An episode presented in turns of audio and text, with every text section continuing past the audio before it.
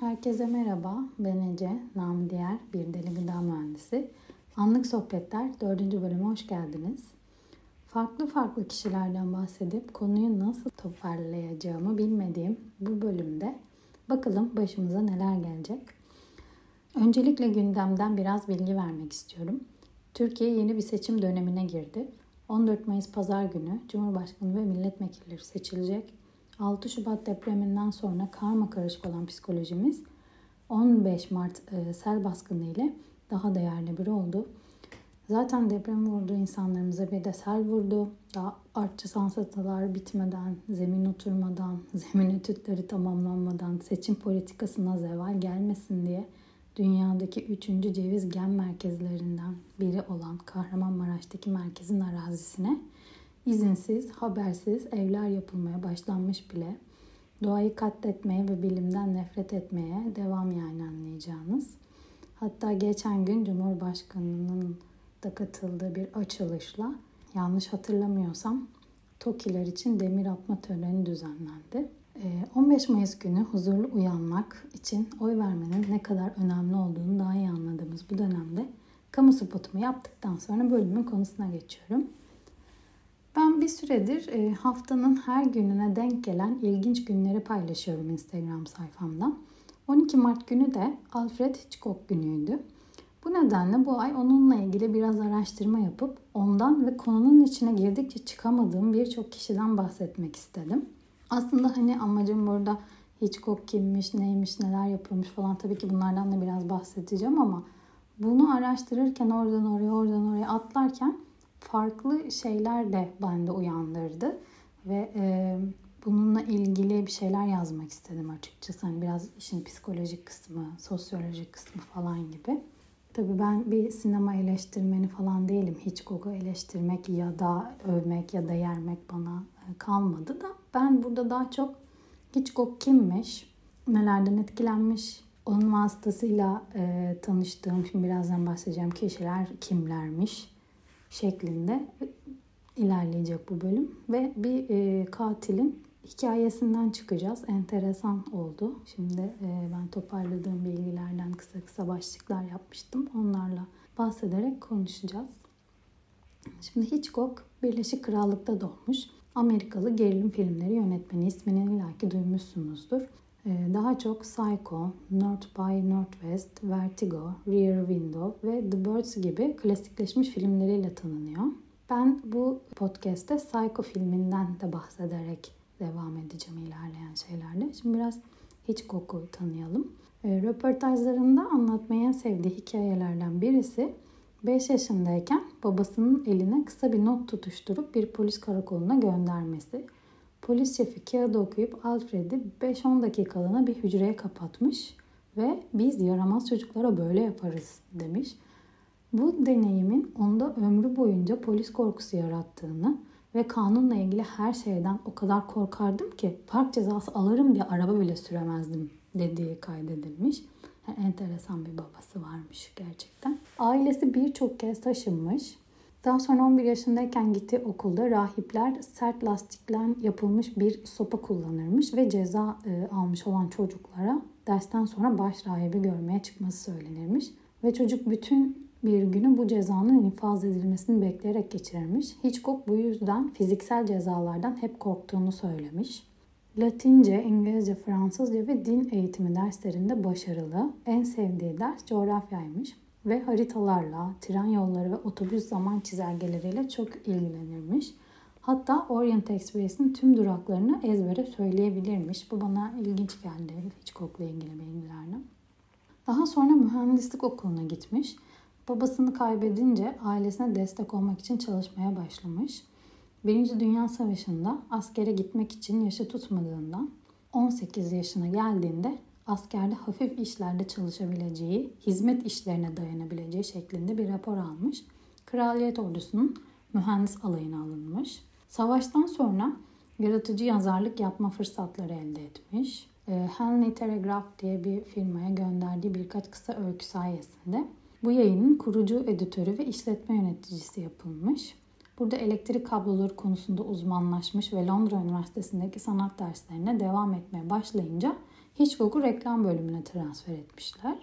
Bu çalışmalarım sinemaya doğru ilk adımlarım olarak bu alana kaymamda büyük yardım sağladı diye söylemiş. Bunları zaten bu yüzden anlatıyorum aslında sinema kariyerine nasıl e, gittiğini, hani ne yollardan geçtiğini. Daha sonra Famous Players Lasky'nin Londra'da açtığı stüdyoda ara yazı kartları tasarımcısı olarak işe başlamış. Burada stüdyoda çalışan personelin çoğunun hangi işleri yapacağı oldukça katı bir şekilde belli olan Amerikalılar oluşturuyormuş. Stüdyoda çalışanların çoğunu. Çok devrik bir cümle oldu ama neyse. E, İngiliz çalışanların da her konuyla ilgilenmeleri teşvik ediliyormuş. Yani Amerikalıların ne iş yapacağı belli. Sen işte şunu yapacaksın, sen bunu yapacaksın. Herkes kendi işini yapıyor. Ama İngilizleri her konuyla ilgilenmeleri için teşvik ediyorlarmış.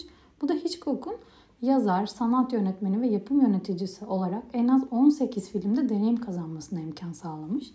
Talihi ilk gerilim filmi olan Kiracı yani The Lodger, A Story of the London Fog ile gülmüş. Film siyah palto giyen, siyah bir çanta taşıyan ve sadece salı günleri Londra'da sarışın genç kadınları öldüren bir katil üzerineymiş. Daha sonra eşiyle birlikte birçok e, yapımcı, yönetmen, yazar ile çalışarak bugün Hitchcock denilince akla gelmesi sağlayacak filmlerin yaratılmasını sağlamışlar. Burada ne kadar enteresan bir ailede büyüsen de bir şeyler yapmak istiyorsan ve bir hedefin varsa, ideallerin varsa ve bunları yürüyecek cesaretin ve hırsın varsa yapıyorsun. Yani Hitchcock da bunların göstergelerinden biri. Tabii filmlerine bakarken az önce de bahsettim. Psycho yani Türkçe'ye sapık diye çevrilmiş. Bu film dikkatimi çekti. Ben bu filmi izlemedim bu arada. Daha doğrusu izleyecek cesareti bulamadım kendimde. o yüzden izlemedim. Belki bir gün izlerim. 1960 yılında yayınlanmış bu film ve psikozlu bir katili anlatıyor.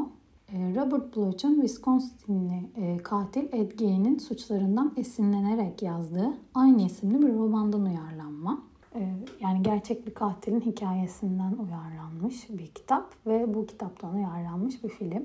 Film Amerika'da kültürel, tarihi ve estetik olarak önemli filmler arasında seçilerek Kongre Kütüphanesi'nin Ulusal Film Arşivinde muhafaza edilmekte. Gerilim filmlerini seviyorsanız bu filmi bayağı öneriyorlar. Ee, Hitchcock pek çok röportajında sapık gülmek için yapılmış eğlenceli bir filmdir diyor. Ama aslında insanları geren bir film, filmmiş. Filmde iki böyle nokta not almışım. Ee, Hitchcock 7. dakikada Marion Crane'in ofise girdiği bir sahnede ofisin dışında pencere kenarında kovboy şapkalı adam olarak görünmüş. Ee, yanlış hatırlamıyorsam Hitchcock filmlerinde böyle bu şekillerde küçük bir e, görünmeyi seviyormuş. Ve Hitchcock bu filme uyarladığı romanın telif haklarını Robert Bloch'tan gizlice ve adını vermeden 9 bin dolara satın almış. Arkasından da mümkün olduğu kadar fazla sayıda kitap kopyasını e, piyasadan satın alarak filmin sürpriz sonunun öğrenilmemesini sağlamış. Tabi eskiden bu kadar sosyal medya olmadığı için yayılım daha yavaş olduğundan bunu sağlamış diyebiliriz. Ee, şimdi kitabın yazarı Robert Bloch'a baktım ben de. Enteresan bir kişilik bu da. 8 yaşındayken Phantom of the Opera'da Lon Chaney'i e, gördüğünde e, fantastik şeyler hakkında tutkusu başlamış. 10 yaşındayken Weird Tales dergisini keşfetmiş ve özellikle H.P. Lovecraft'ın hikayeleri onu çok etkilemiş. Ee, Robert Bloch fantastik korkuyu tamamen terk etmeden kendisini dedektif edebiyatına ve psikolojik korku gerilimine adamış. En ünlü kısa öykülerinden biri Your Dedicated Jack the Ripper ve The Night of the Ripper romanı da dahil olmak üzere Jack the Ripper hakkında birkaç hikaye yazmış. 1957'de radyoda Bernice Warden'ın öldürülmesinden tutuklanan ve yakındaki mezarlıklarda ortaya çıkan cesetlerden yapılmış birkaç düzine e, nesne keşfedilen Plainfield kasabı Edgain'i duymuş. Çok uzakta yaşamayan Bloch bir insanı bu kadar aşırı uçlara neyin itebileceğini merak ediyor ve hayal gücünü harekete geçiriyor. Bu sapık romanını yazıyor. Filme ve kitaba konu olan Ed Gein de e, Edward Theodore Gein adı. Plainfield kasabı veya Plainfield Hortlaw olarak biliniyor. Hüküm giymiş Amerikalı bir seri katil ve ceset hırsızı. Bu Ed Gein 4 kişilik bir ailede büyümüş. Alkolik bir babası, dominant ve aşırı dindar bir annesi ve bir abisi varmış. Annesi Kocasından nefret ediyor ve çiftliğe taşınarak çocukları şehir hayatından uzaklaştırıyor. Böylece şehrin kötülük ve günahlarından çocuklarını uzak tutacak. Amacı bu. Etkin sadece okula gitmek için çiftlikten ayrılıyor ve yabancılar çiftliğe asla giremiyor.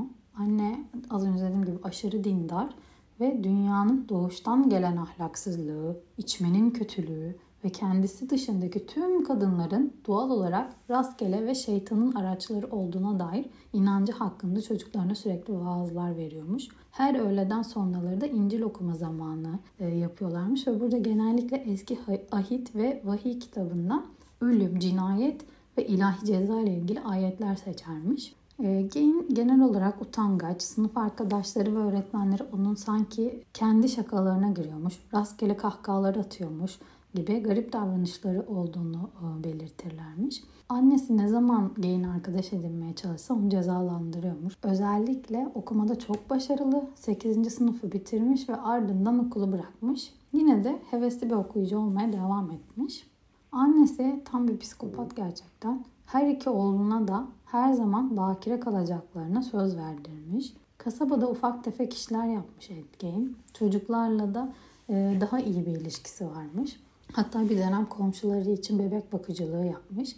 Toplum genelde onu güvenilir, dürüst olarak tanımlıyormuş yani tanıyan kişiler. Göz kapağında bir büyüme e, varmış. Bu nedenle askere gidememiş. Babası alkole bağlı kalp yetmezliğinden ölmüş. Abisi boşanmış, iki çocuk annesi bir kadınla yaşamaya başlıyor. Burada 1944'te abisiyle bataklık bitkilerini yakarken bir yangın çıkıyor. Yerel itfaiye yangını söndürüyor. İtfaiyeciler gittikten sonra abisinin kayıp olduğunu bildiriyor. Abisi yerde yüzüstü yatarken ölü bulunuyor. Yanma ve yaralanma herhangi bir şey yok. Yani yerde ölü ölü bulunuyor. Kalp yetmezliği deniliyor. Ancak gelen araştırma ekibine Ed direkt abisinin cesedinin olduğunu olduğu yere götürüyor ve bu hani şüpheli bir aslında şey hani nerede olduğunu biliyormuş aslında. Ancak otopsi yapılmıyor. İşte kalp yetmezliği deniliyor ve defnediliyor. Sonra annesi bu abisinin ölümünden kısa bir süre sonra felç geçiriyor. Sonra ikinci bir felç daha geçiriyor ve ölüyor. Edgain'i araştıranlardan yazar Harold Shed artık nasıl okunuyorsa Shedher Shedher nasılsa okuyamadı işte bu yazarın Harold, yazarımız Harold sözleriyle tek arkadaşını ve tek gerçek aşkını kaybetmişti ve artık dünyada kesinlikle yalnızdı diyor. Annesinin ölümünden sonra Harold böyle söylüyor. Çünkü hani o kadar kendi içine kapattırmış ki annesi çiftlikten asla çıkartmıyor, kimseyle görüşmüyor falan. Birlikte iki kişilik bir dünyaları oluşmuş. Annesinin ölümünden sonra çiftlikte annesinin kullandığı odaları el değmeden bir kordonla kapatıyor ve sadece diğer odalarda yaşıyor. Bu sıralarda da özellikle yamyamlar, nazi vahşetleri, kafa küçültme, mezar soygunculuğu ve insan anatomisi üzerine ucuz dergiler ve macera kitapları okumaya ilgi duyuyor. Şimdi burada şöyle bir enteresan bir durum var. Bir defasında ara sıra balıkçılığını yapan küçük bir oğlan Gain'i ziyarete geliyor. Gain ona yatak odasında sakladığı kafa taslarını gösteriyor ve bunları Pasifik Okyanusu'nda kafatası avcılığı yapan bazı adamlardan elde ettiğini söylüyor. Çocuk bunları büyüklere anlatıyor. Büyükler bunun hayal gücünün bir ürünü olduğunu düşünüp çocuğu ciddiye almıyorlar.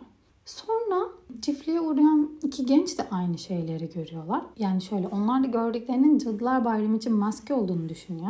Giyinin sahip olduğu kafa taslarına ait söylentiler kasabaya yayılıyor. Ama yıllar sonra Bermis Warden kaybolana kadar kimse Gain'den şüphelenmiyor. Hatta Gain'e rastladıklarında ona dalga bile geçiyorlar. Hey Gain odamda kuru kafalar saklıyor musun? Ha ha ha falan diye böyle. Gain de söylenenleri gülümseyerek onaylıyormuş hani. evet saklıyorum dercesin adam aslında hiçbir şey gizlemiyormuş. Ee, ama kimse böyle bir şeyin hani doğru olacağını düşünmediğinden çünkü Gain herkesin gözünde kasabanın dışında bakımsız bir çiftlikte yaşayan böyle biraz kafadan çatlak ama hani dediğim gibi zararsız biri olarak görünüyor. Yani farklı kişiler benzer şeyler söylemiş olmasına rağmen o kadar hani zararsız bir imaj çizdiği için katil olduğu ispat edilene kadar kimse ona inanmıyor yani. Katil olabileceğine kimse inanmıyor. Annesinin ölümünden sonra yoğun bir yalnızlık hissiyle bu sefer bol bol mezarlık ziyareti yapıyor. Hatta ilk annesinin mezarını kazıyor. Öldürdüğü ve çaldığı cesetlere kadın kıyafetleri yapmaya başlıyor. Böylece hani annesi hep yanında olacak böyle hissediyor. Annesine benzediğini düşündüğü ve yakın zamanlarda gömülen orta yaşlı kadınların mezarlarını kazıyor genellikle. Ve sonra 1957'de işte hırdavatçı dükkanı işleten Bernie Warden ortadan kayboluyor. En son Gay'nin alışveriş yaptığı öğreniliyor. Gay'in tutuklanıyor ve çiftlik aranırken Warden'ın cesedi bulunuyor. Şimdi burada birkaç bir liste okuyacağım. Evde bulunan diğer şeylerle ilgili. Yani insan tüyleri diken diken oluyor gerçekten. Mesela bütün insan kemikleri ve parçaları, insan derisinden yapılmış bir çöp sepeti, e, birkaç sandalye koltuğunu kaplayan insan derisi, karyola direklerinde kafa tasları, bazılarının üst kısımları kesilmiş kadın kafa tasları, insan kafa taslarından yapılmış kaseler, omuzlardan bele kadar e, bir kadın derisinden yapılmış korse, insan bacak derisinden yapılmış tozluklar. Yani bir deriyi bayağı kıyafetler gibi ya da kumaşmış gibi daha doğrusu işlemiş resmen. Kadınların başlarındaki deriden yapılan maskeler. Bernice Warden'ın çuvalın içinde bütün kafatası. Sonra Gay'nin göbekli sobasının önünde plastik bir torbada yine Bernice Warden'ın kalbi. Bir ayakkabı kutusunda 9 adet vulva. Bir genç kızın elbisesi ve yaklaşık 15 yaşlarında olduklarına karar verilen iki kadın vulvası. Sonra dişi insan meme uçlarından yapılmış bir kemer. Yani biraz sapıkmış aslında. Sonra dört tane burun. E, bir pencere gölgeliği ipinde e, bir çift dudak. insan yüzünün derisinden yapılmış bir abajur. Kadın tırnakları gibi bir sürü böyle absürt şey bulunmuş. Ee, hatta bu eserler devlet suç laboratuvarında fotoğraflanmış ve ardından bertaraf edilmiş. Yani insanlar dehşete düşmüştür diye düşünüyorum bunları görenlerin. Gain her ikisinin de annesine benzediği iddia edilen iki kadını öldürdüğünü kabul ediyor. Ancak kendini kaybettiği nedeniyle suçsuz olduğunu iddia ediyor. 1957'nin sonunda yargılanmaya uygun görülmüyor ve e, çeşitli psikiyatri kurumlarına kapatılıyor. Sonra 68'de kendi savunmasına katılabileceğinin belirlenmesi üzerine Gain yargılanıyor ve Warden'ı öldürmekten suçlu bulunuyor. Bildirildiğine göre savcılar bazı nedenlerden dolayı sadece bir cinayeti Gain'e yıkmak istemiş. Ancak daha sonra suç anında kendini kaybettiği nedeniyle yargılanmış. 1984 ee, yılında da ölümüne kadar kaldığı akıl hastanesine geri dönmüş. Uzun bir kanser nöbetinden sonra da ölmüş. Yani burada şöyle bir şey var. Hastanede bile birçok kişi tarafından örnek hasta olarak kabul ediliyor. Hafif terbiyeli ve her zaman yardımcı olurmuş. Yani genel olarak çizdiği imaj hep böyle sakin, yardımsever olduğu için bu kadar e, geç ortaya çıktığını düşünüyorum ben de bu cinayetin. Yani son cinayette de en son onun alışveriş yaptığı bilinmese belki daha uzun, daha dikkatli olsa daha uzun süreler ortaya çıkmayıp belki daha çok kişiyi öldürebilecekti yani. Öldükten sonra da annesinin yanına defnediliyor. Ve Gay'nin çiftliği, kişisel eşyaları, arabası açık arttırmada satılıyor. 1885'te de bu Gay'nin korku evi belirsizliğini koruyan bir yangınla yok ediliyor. Hiç koku araştırırken böyle enteresan bir katilden çıkacağımı düşünmemiştim açıkçası. Ve yine ailenin çocuk yetiştirmede ne kadar önemli olduğunu gördüğümüz bir durum aslında bu. Birileri bir şeyleri yanlış yapıyor ve olan masumları oluyor. Burada tek kurban öldürülenler de değil aslında. Ed Gein annesi tarafından istismar edilmiş bir çocuk. Uzun bir süredir herkesin çocuk sahibi olmaması gerektiğini düşünüyorum. Bilmiyorum belki saçma ama bence bunun da bir ehliyeti olmalı. Gerçekten çocuk büyütmek çok büyük bir sorumluluk. Ömür boyu bitmeyen bir süreç. Bugün tesadüfen Demet Akbağ'ın bir programda söylediklerine denk geldim. Şöyle diyor. Dünyanın en tarif edilmez en güçlü sevgisi ve dünyanın en büyük kaygısı ve endişesi. Yani oğlum olduktan sonra e, söylediğim bir söz var. Her kim ki çocuk sahibi olmayı düşünüyor bunu söylüyorum. Çünkü bu keşke zamanında bana söylenseydi. Bunu bilerek bu yola girmek daha hazırlıklı olmak isterdim. Şu ki kimse bana ömrüm boyunca yaşayacağım bir kaygı, bir endişe olacağını söylemedi. Kimse bana sürekli düşüneceğim biri olacağını söylemedi. Herkes çok güzel bir şey olduğundan, çok sevgi, çok aşk olduğundan bahsetti. Herkes en güzel yanından bahsetti ama yanında gelen ömür boyu sürecek olan kaygıdan bahsetmedi. Daha önce de bahsettim. Apolitik yetişmiş bir nesilden geliyorum ama ilk defa bu sefer sesimi çıkarmaktan korkmuyorum. Çocuklarımızın geleceği için, onlara daha iyi bir dünya bırakabilmek için ucundan kıyısından görebilmiş olduğum, yaşayabilmiş olduğum gençliğimin onların daha da iyisini yaşamaları için bu seneki seçim işte bu yüzden çok önemli. Yani kampanyalarda da görüyorsunuzdur. Birleşirsek kazanacağız ve birleşmekten başka yolumuz yok bu sefer gerçekten. Oy vermeme lüksümüz yok. Cumhuriyetimizin kuruluşunun 100. yılında susma, sessiz kalma hakkımız yok. We have to make Turkey ehişte again. Biz ehişte kıvamına getirdiğimizde grid yapmak onların elinde zaten. Ee, ve bunu onlara borçluyuz. Bunu 20 yaş altı 20 yaş ve altı tüm kuşaklara borçluyuz. Çünkü bizim gördüğümüz ehişteyi onlar göremedi henüz. Ama görecekler. Ben buna inanıyorum. Bir sonraki bölümde görüşmek üzere. Hoşçakalın.